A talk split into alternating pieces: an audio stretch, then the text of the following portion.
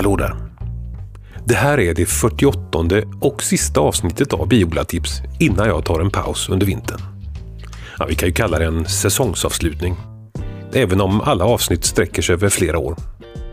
Finns tiden så återkommer jag kanske med nya avsnitt i vår. Tack alla ni som har stöttat mig och podden på olika sätt under den här tiden. Och ni som stöttar podden via Patreon. Efter det här avsnittet dras inga belopp förrän något nytt avsnitt eventuellt dyker upp. Jag kontaktar er och berättar mer inne på Patreon.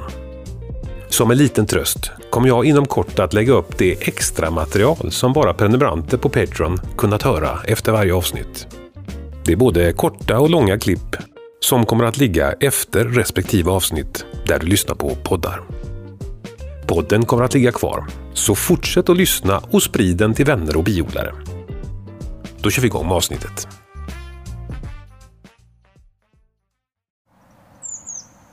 Det här är Biodlartips och jag heter Joakim Jalin. Hösten kan ju vara väldigt fin på landet och ute i naturen.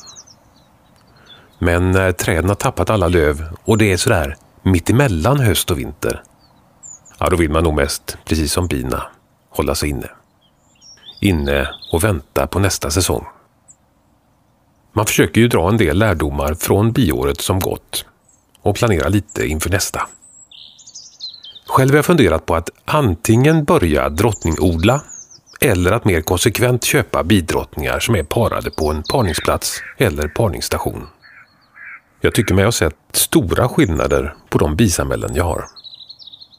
Så det är ju såklart lockande att kunna göra egna bidrottningar från något av de bisamhällena som är lite bättre.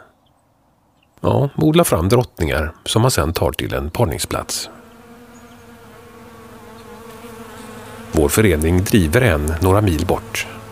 Och där finns drönarsamhällen med gula bin, alltså ligustika. Frågan är egentligen bara vad jag har för sort. Det borde ju vara ligustika. Ja, det ska i alla fall de drottningar ha varit som jag köpt. Men ibland har de hunnit byta ut sin drottning själva. Och en och annan svarm har det ju blivit såklart. Så jag vet ju egentligen inte helt säkert. Och detsamma gäller ju inte minst köpta bidrottningar. Hur vet man egentligen vad det är man köper?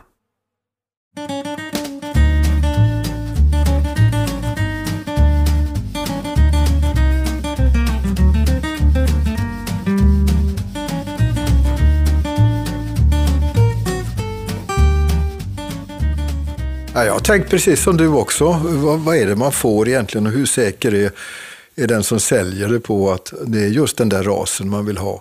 Det här är Per Almqvist, biolog och biodlare. Och han är nog hyggligt säker och sådär, annars skulle han ju inte påstå det. Men det grundar sig ju på då att han i sin tur har fått en drottning från någon annan som, som står för detta. Och sen, sen är jag lite tveksam till vad som händer sen när det paras. Hur är det med drönarna? Vad vet man om dem och det samhället? Det är ju så att honorna, arbetsbina, de har ju gener ifrån bägge två där.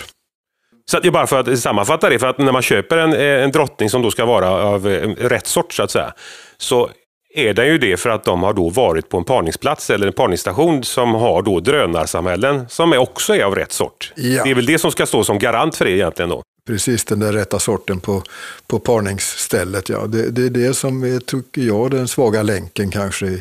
Men eh, sen, sen kanske man går på andra kriterier. Är det så att det blir mycket honung och, och bina är snälla och sådär, så är, så är man ju nöjd som biodlare.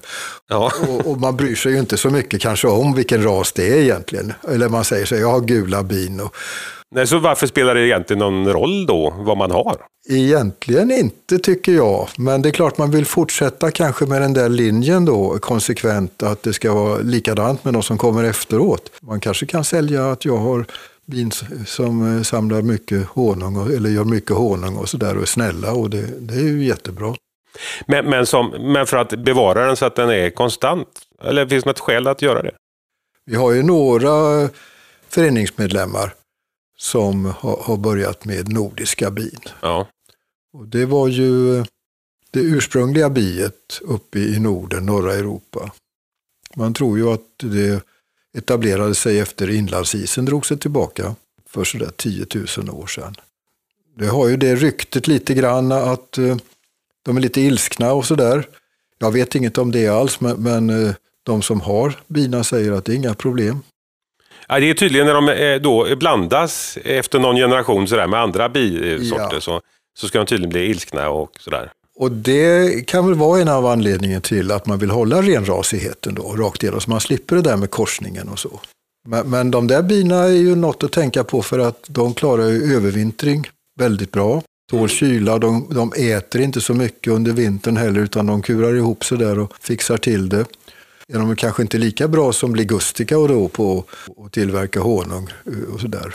De svärmar nog lite lättare kanske också än ligustika, vad jag förstår. Ja, man får ju tydligen passa nordiska bin lite mer noga. Ja, så, här, så. Ja. Så att det blev ju populärt någon gång på nittonhundrasjuttiotalet då, och kanske tidigare, att eh, importera ligustika bin.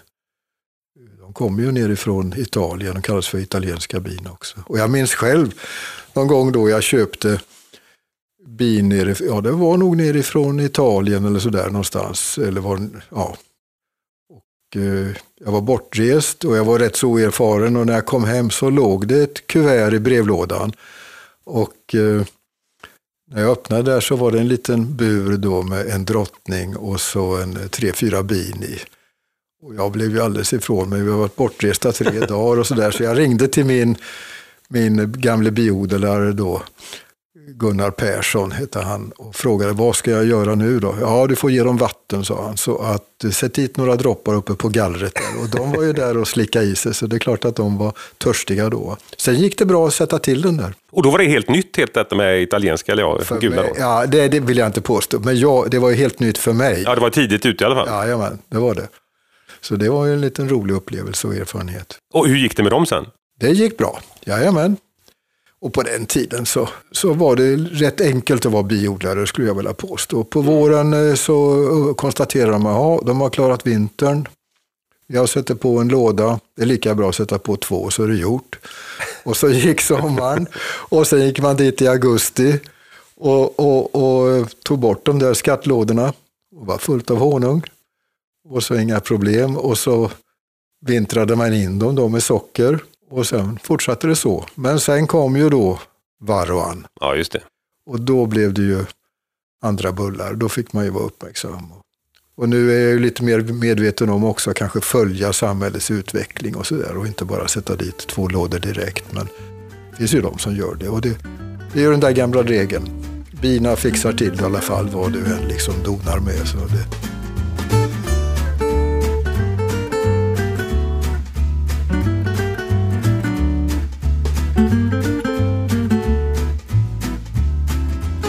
Men, men det här med eh, friparade drottningar då, som händer då och då i ens egna bigård såklart, det är ju svärmarjobb. Vad är egentligen den stora nackdelen med det? Ja, det är ju den där risken du sa förut då, att det kan bli så att det, det blir efter ett par korsningar så blir det ilskna bin. Och eh, där är ju en intressant sak också som väl några biodlare lagt märke till, att man kan ha under en period ilskna bin och sen så kanske det där tonar ut och försvinner. Och det är ju så att drottningen parar sig ju med flera drönare. Hur många vet man väl inte, men det talas om upp till trettio stycken, en i taget. Och det är klart, den sperman som hon lagrar då för, säg, tre, fyra år framåt. Är det så att de blandar sig där inne i hennes lilla spermieblåsa då, som hon behåller dem i, eller kommer de ut lite liksom i ordning där på något sätt? Jag tror kanske inte det riktigt är så. Men, men det innebär ju att där finns ju då ett trettiotal pappor, så att säga. Som kan... Ja, just det. Så att det skulle kunna efterhand förändra sig då, liksom, ja, anlagen, ja, beroende på hur lång tid det går. Ska vi se det framför sig i alla fall. Ja, intressant alltså. Ja, visst, visst, visst. visst. Ja, hur framme vid den trettionde det här nu. Ja, nu är det hoppas den är bra. Ja. Och på det sättet så blir det ju olika, ja, det blir variation då såklart. Ja, ja just det. Det här med, alltså för att reda ut begreppen här inför det vi ska prata om här. Alltså man säger ju biraser, och det finns ju ett visst antal sådana som är lite större i, som används i Sverige sådär. Vad, vad kan det vara? Ligustika och... Och sen är det de nordiska då. Och sen ja. så finns det något som heter kranierbin också. Eh, det är väl de tre man talar om. Och de där kranierna, de kommer från eh, Svarta havsområdet. Mm. Och jag vet inte så mycket om dem, men de har en snabb vårutveckling sägs det, så blir väldigt stort samhälle på en gång och så får man passa dem då, de svärmar lätt. Jag tror inte det är många odlare i Sverige som har dem. Nej, och där måste ju vara svårt att hitta parningsplatser eller liknande, ja, om man nu vill. Man får nästan sköta det själv då, ja, eller åka till Svarta havet och se om det finns någon biodlare där kanske man kan. Precis. Men, men, men sen finns det ju bityper, eller alltså, ja, som inte är en ras. Ja, just det. Sen har vi Buckfast, ja, och det är ju en, en korsning utav olika raser som Broder Adam tog fram då under nittonhundratalet, och den grundar sig ju till stor del på ligustika. Det gör det. Jaha, det är så. Det är ligustika i botten där. Ja, det måste ju vara de vanliga raserna. Sen har han ja. jobbat då med det där att de ska vara snälla och ge stor skörd och så. Och så har det blivit en ras som han kan gå vidare med då och kallar den för Buckfast. Ja, eller det är ju inte en ras då alltså. Nej, utan, nej just det. Det, får, det gäller inte som ras utan det är en hybrid, en korsning då mellan. Och det vet man inte vad han har blandat i där egentligen. Det kan ja, vara de här var... krajner också då? Eller? Ja, det var väl lite hemligt kanske det där också. Va? Men att bevara en korsning eller blandning, att hålla den jämn, hur är det ens möjligt? Om man inte vet vad innehållet är. Nej, då får man ju se till verkligen att ha parningsställen som har drönare som tillhör den här hybriden också då. Ja, då kommer vi behöver ju komma från, i, i första led från, från Broder Daniels kupor nästan för att det ska vara konstant. Oj, nu vet han allt möjligt här. Broder Adam ska det ju vara. Jag har ju analyserat då lite olika exempel här. Det är ju en biodlare som har Buckfast. Där kan jag ju se att det blir väldigt mycket ligustika i det. Aha. Så att, och det, det är inget fel. Det, det ska ju vara där. Och man kan ju inte tro att det ska se helt annorlunda ut, utan det nu grundar sig ju då på. Nej, just det, för att det, det vi ska komma till nu, det är ju alltså eh, vingindex då, ett sätt att... Alltså det är ju ett sätt att kunna bestämma de här raserna då. Man, man kan gå på andra index så att säga, det, man kan se på håren på bakkroppen, hur långa de är, man kan mäta tungans längd och sådär. Men det är ju ganska jobbigt uh, att komma åt det, man får ju... Ja, det är ju väldigt svårt egentligen att se på ett bin. När jag tittar i min bigård så, jag menar, jag har ju inte nordiska bin, då hade jag kanske kunnat se en skillnad, men i övrigt så, jag har ju ingen aning. Nej, nej. Så att eh, jag tände lite grann på den här metoden att eh, mäta vingindex. Och det grundar sig ju då på att eh, nätverket, ribborna på bina ser karaktäristiskt ut för olika raser. På vingarna där. Ja, det är det som små streck, som nästan ett grenverk kan man säga. Ja, som... och det visar sig ju att det där är ju en levande del av biet, vingarna. Aha. Där går blodådror och det går till och med små nerver genom de där ribborna. Och så stadgar de förstås. Det är ju stor, del, stor uppgift för dem att se till att vingen är lite styv sådär va. Men till och med då det genomskinliga mellan har levande celler i sig. Mm-hmm. Så att det är inte bara några papperslappar. De... Hemskt då när, när vingen blir sliten som man ser på bin som har jobbat en sommar. Ja, visst. Man kan ju jämföra det med till exempel då om, om någon annan art som man har raser. Ta hundar till exempel. Där... extremfall då, om, om vi säger att du kan inte skilja på en, en vinthund eller en tax sådär, för de är bruna bägge två sådär. Utan undrar hur, ja, men då har jag fått reda på att om jag tar och dividerar längden på, på djuret med benlängden, och om det blir, säg, mer än tre, är det en tax eller är det en vinthund du har då, tror du? Ja, är det en tax då? Ja, det bör det ju vara. Jag menar, om du, ja, just det. Vindhunden har ju nästan lika långa ben som kroppen är lång. Va? Precis. Så precis. Den divisionen så blir det ungefär ett då, va? Men taxen, där blir det större tal. Och ja, det är ju ett index då kan man säga. Då kan just man det. säga att det är kroppsbenindex på hunden då. Va? Ja. Och så gör man samma sak här då, fast på vingen istället. Och... och det går ju till så då att jag får till mig från andra biodlare eller mig själv då ungefär femtio stycken bin döda. Man fryser ner dem. Ja, kan man ta, kan man ta sådana som är självdöda eller på så här? Det, alltså eller? Det man får vara noga med egentligen är ju att de tillhör samhället och har kläckts där. Så egentligen ska man ju försöka ta nya bin som går omkring hemma. Jag som inte har varit ute och flugit, ja just Nej. det. Just det. Och, och, det skulle ju kunna vara sådana som har, har flugit fel, ja. Precis. Och fördelen med de där är ju att de har hela vingar också. Så att ja, just det, det är lättare att se. De är inte tr- så att, och de tar man koll på genom att frysa då? Ja, det får man göra. Och så får jag dem då och så sätter jag mig på, vid bordet här och eh, klipper högervingen, tar jag loss försiktigt. Ja. Klipper av den in till kroppen och sen har jag pincett och sen lägger jag upp en tejpremsa. Det går ju att göra på olika sätt här. Ursprungligen så var det så att man Man monterade de här vingarna i diabildsglas och så projicerade ja. man upp diabilden på väggen. Det var ju smart. Och så gick man dit med linjal och så mätte man de här olika Aha. grejerna som jag ska berätta nu. Men, men nu är det moderna sättet att lägga Skönt. upp en tejpremsa med kladdet uppåt och sen tar jag de vingarna med pincett och så sätter jag dit och, och en remsa som går tvärs över en A fyra-sida, den kan hålla ungefär femtio stycken vingar. Mm. Så jag jobbar lite försiktigt med att fästa dem där och sen vänder jag upp och ner på tejpbiten, sätter på den sån här, på en sån här overhead-plast. Ja, genomskinlig plastfilm där, ja. Precis. Ja, just det. Ja, då kan man ju se igenom hela. Då, då har jag kontroll på det hela och kan bära runt och det, och, och det försvinner inte och sådär. Och när jag är nöjd med detta så går jag då till en scanner. För här kommer det lite roliga också, att datorisera det hela och, och få in det då. Då får man ju ha en scanner med lite högre upplösning. Inte kanske vanlig sån här kontorsscanner. Nej, jag tänkte ju säga, en sån kan ju knappast räcka. Nej. Du, du har skaffat någon speciell scanner då för detta? Nej, inget speciellt, men den får ju ha hög upplösning. Va? Så jag, ja, det är en vanlig scanner på det sättet. Ja, det, Jaha, ja. det är en vanlig platt scanner bara och eh, man bör kanske komma upp i sådär två tusen fyrahundra dpi. Mm. För att då får man ju lite noggrannhet när man ska fortsätta mäta. Sen skannar man det och då har man sina femtio vingar framför sig. Och faktiskt på datorns skärm då, ja. Skannaren förstås. Ja, skönt istället för en diabild på väggen. Det ja, kändes ju väldigt skönt. Gå fram och skugga sig själv och hålla den där. Och så ja, jag kommer också från den tiden när man höll på med sånt. Men nej, få in det i datorn så blir det lättare. Allting blir för tiden. Okej. Okay. Och, men sen gäller det då att kunna digitalisera det här så att man kan få siffror på det hela. Och, och då finns det som tur är program att köpa. Det är inte så dyrt, men det är ju en tusenlapp ungefär. Ja, det är något en förening kan köpa i alla fall. Det är ju ja, bra. Ja visst, vad bra. Och så tar jag in de här bilderna. Jag tar en ving i taget, jag förstorar upp det.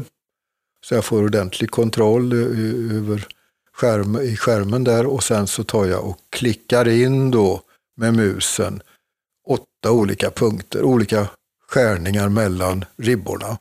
På den här vingen då? Ja, just det. Ja, och som man har kommit överens om. Det är, det är precis ungefär som med taxen och, och vindhunden. Man har kommit överens om att man ska mäta benens och kroppens längd då, eller sådär va. Så att där finns ju en, ett fönster, en ruta på vingen som heter cubitus. Aha, en, en utav alla de här formerna som uppstår i, kring mönstret där på vingen. Den är lite rektangulär. Och vad, vad sitter den i långt ut i kanten? Eller? Nej, den sitter nästan i mitten. Aha. Överallt. Det, jag mäter ju alltså på de stora vingarna. Inte de, de har ju fyra vingar egentligen bina, fast man tänker inte på de små bakvingarna. Nej, just det. De tänker man nästan på. Nej, Nej, precis. De finns där också. Och så finns det en till som är lång som en banan ungefär som heter Radius. Och de där håller man hus runt omkring och mäter olika korsningspunkter med ribborna som kommer till dem då. Och det är egentligen punkter du sätter in i programmet, eh, prickar som du bara placerar ut enligt en, en modell där. Ja, precis. Och eh, sen kan man då göra lite olika beräkningar av vingindex. Och då finns det ett index som heter kubitalindex och den är ju just på den där cubitus. Det är två ribbor som man tar kvoten emellan. Och det här beräknar programmet ut åt den då? Ja, nu har, vi har inte kommit så långt än. Nej. Ja, nu, har vi, nu har vi klickat in. Jag har nu klickat in prickar här. Då, ja, just det. Så det blir ju då åtta prickar på femtio vingar. Oj. Ja, det gör man långt. Man gör det i förväg. Man går igenom alla vingarna. En ja, vinge till, ja, en vinge till. Lugnt och stilla. Och det är klart, det är fyrahundra ja, ja. klickar man ska göra. Det är ett pensionärsarbete detta, förstår jag. Ja, och, och det gäller ju att göra det noggrant också så de inte hamnar ja. bredvid. Och det, där kommer du in det här med höga upplösningen då på skannern som man har. Får en noggrannhet där. Ja, just det. Då har man samlat in data och sen går man över till ett annat program. Och inom parentes kan jag nämna att det här insamlingen, det är egentligen grunden till ett annat, eh, något som heter dendrologi. Man har alltså mätt eh, årsringarna på träd för att kunna fastställa åldern på dem och sådär och vad som har hänt med dem. Ja just det, det gör man ju. Ja, det, vi hörde ju i tidningarna bara för några dagar sedan att man hade hittat det där systerfartyget till Vasa som heter Äpplet. Just det. Och där sågade man då i en bräda ombord och så kunde man konstatera att den här eken den hade fällt sexton tjugosju. I samma skog som Vasaskeppets eh, ja. virke tydligen. Ja, och, och hur visste man det då? Jo, då har man en katalog över hur år sedan, åren har varit eh, ända från den tiden och framåt. Och, och även kopplat på, tror jag, kol fjorton-metod och sådär lite grann. Så att, och, och då kan man räkna sig bakåt. Och det är det här programmet som jag använder. Det användes ursprungligen till detta då för att kunna mäta avstånden på årsringarna. Aha, vad smart. Ja. Sen så tar jag in de här punkterna nu i ett annat program då, bredvid. Då så får jag in det här på en koordinatsystem. Jag får in det här kubitalindexet. Och där finns en annan grej då, nämligen att man bemäter en vinkel också. Och det är uppifrån den där bananen jag nämnde då, längst uppe vid vingens överkant och neråt. Och då är det lite lustigt så att är det nordiska bin, då blir den där vinkeln lite negativ. Mm-hmm. Det rör sig om bara omkring fem grader eller sådär. Oj, men, lite men på de andra så är den positiv. Så att på så sätt när man, man får upp de här diagrammen så ser man direkt om det är nordiska bin eller inblandning av det eller inte. För att då ligger det där på negativa sidan hela tiden. Och en annan sak som jag har lagt märke till som jag inte visste heller om nordiska bin. Jag fick ju det från en av våra biodlare som håller på med det. Och eh, det är det att vingarna själva är lite mörka, lite svarta sådär. Det, det tänker man ju inte på heller kanske. Nej, just det. Det kanske ser det som gör att de upplevs extra mörka också, att ja, vingarna är mörka dessutom. För kroppen är mörk och sen vingarna ligger ovanpå. Mm. Jag vet inte om det där är en anpassning på något sätt. Det skulle lite grann kunna vara så att de tar upp solvärmen lite bättre på sommaren än ja, just det. Sådär va. När de övervintrar så sitter de ju inte ute i solen utan då är de ju inne och skyddade. Men för att de där andra då, ligustika och kompani, de är ju mer gulbruna. De är mer färgstarka också, vilket man ofta förknippar med liksom djur som är söderut och, ja, och liknande va? Ja, riktigt ja. Det, det är liksom lite medelhav över de hela. Per plockar fram några utprintade A fyra-papper. Här kan man se själva resultatet av undersökningen. Det är ett ganska enkelt koordinatsystem, som ett vanligt diagram ungefär. Med en pil upp och en pil åt höger. I diagrammet finns femtio små kryss utspridda. Ett för varje bis uppmätta vinge. Och mitt i koordinatsystemet finns en ruta, en rektangel. Tanken är att de kryss som hamnar innanför rutan tillhör just den biras man mäter emot. Ju fler kryss innanför rutans linjer, desto bättre.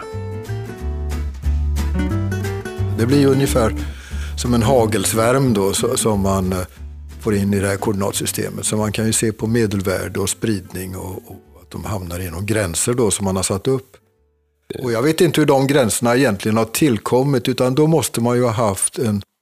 synnerligen renrasiga ja, sorter då. Och så har man gjort på detta sätt. Och så har man fått in den där hagelsvärmen och så har man dragit upp gränserna till höger och vänster, ovanför och under och sagt att det här är ligustika. Man kan till exempel göra ett koordinatsystem med det där kubitalindexet på x-axeln. Ja.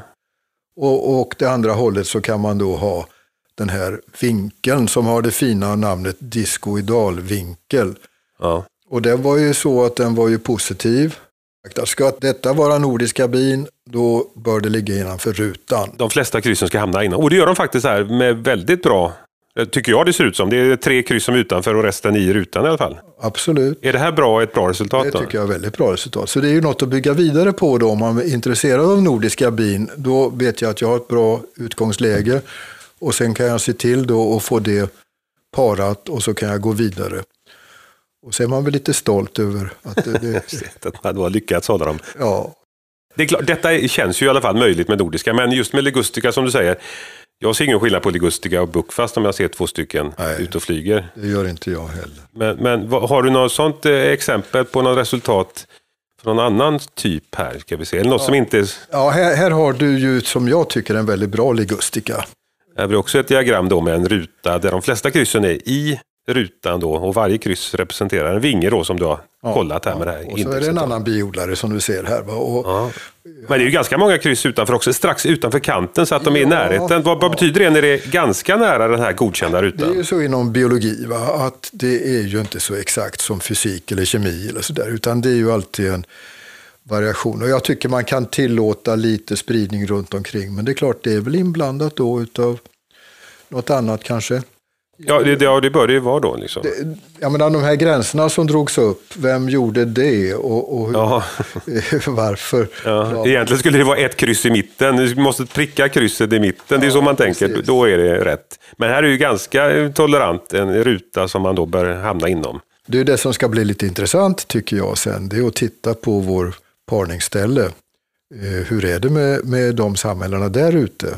Just det. Uh, Och där, där kontrollerar man, så att det här är gemensamt för drönarvingar och arbetsbivingar, nej, eller? Nej, inga drönarvingar. De är lite annorlunda och större.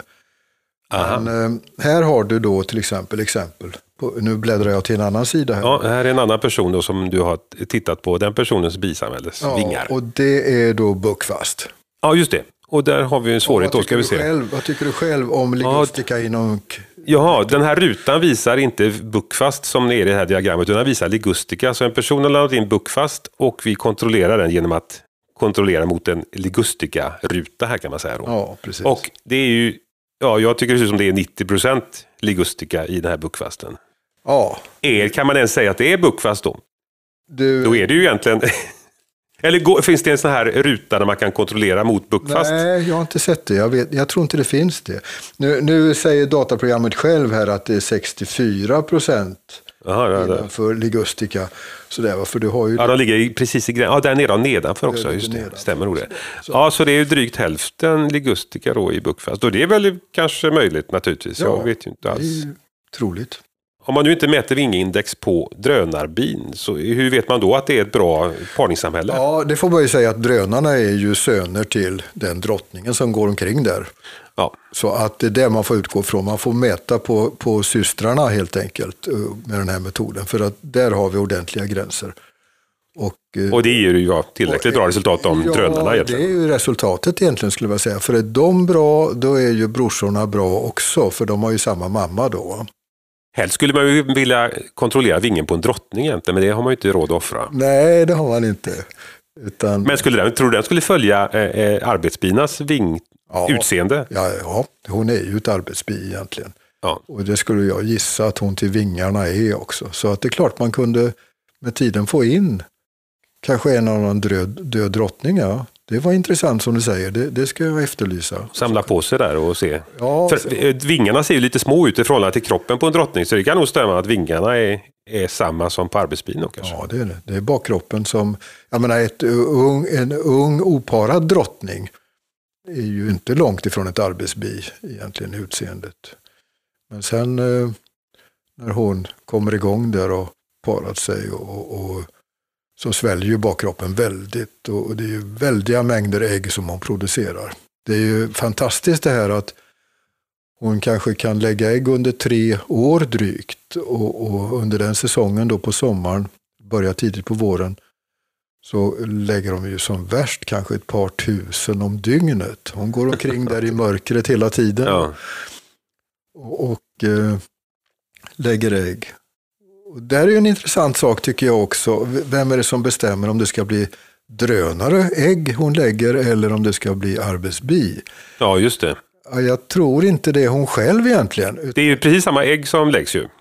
Ja, fast... Fast det inte är befruktat då.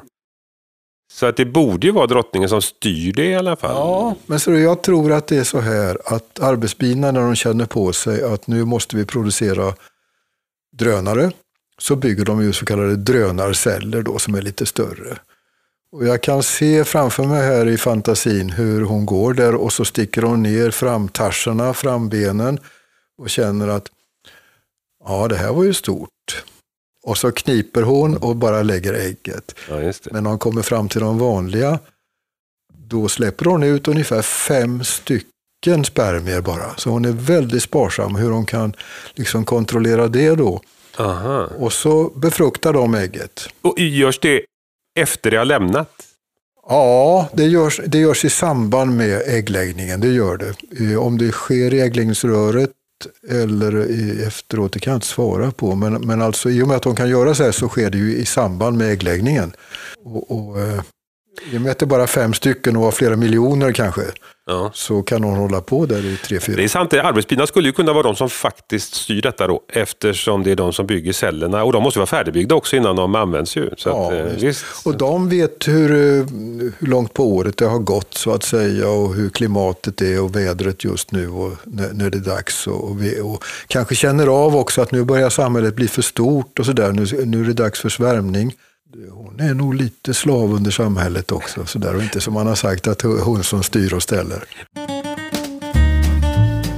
Jag tyckte detta var otroligt intressant. Ja. Ja, det var kul. Ska vi avsluta här då? Ja, ja, det var ja. Skoj att träffa dig. Ja, tack så mycket. Detsamma, hej.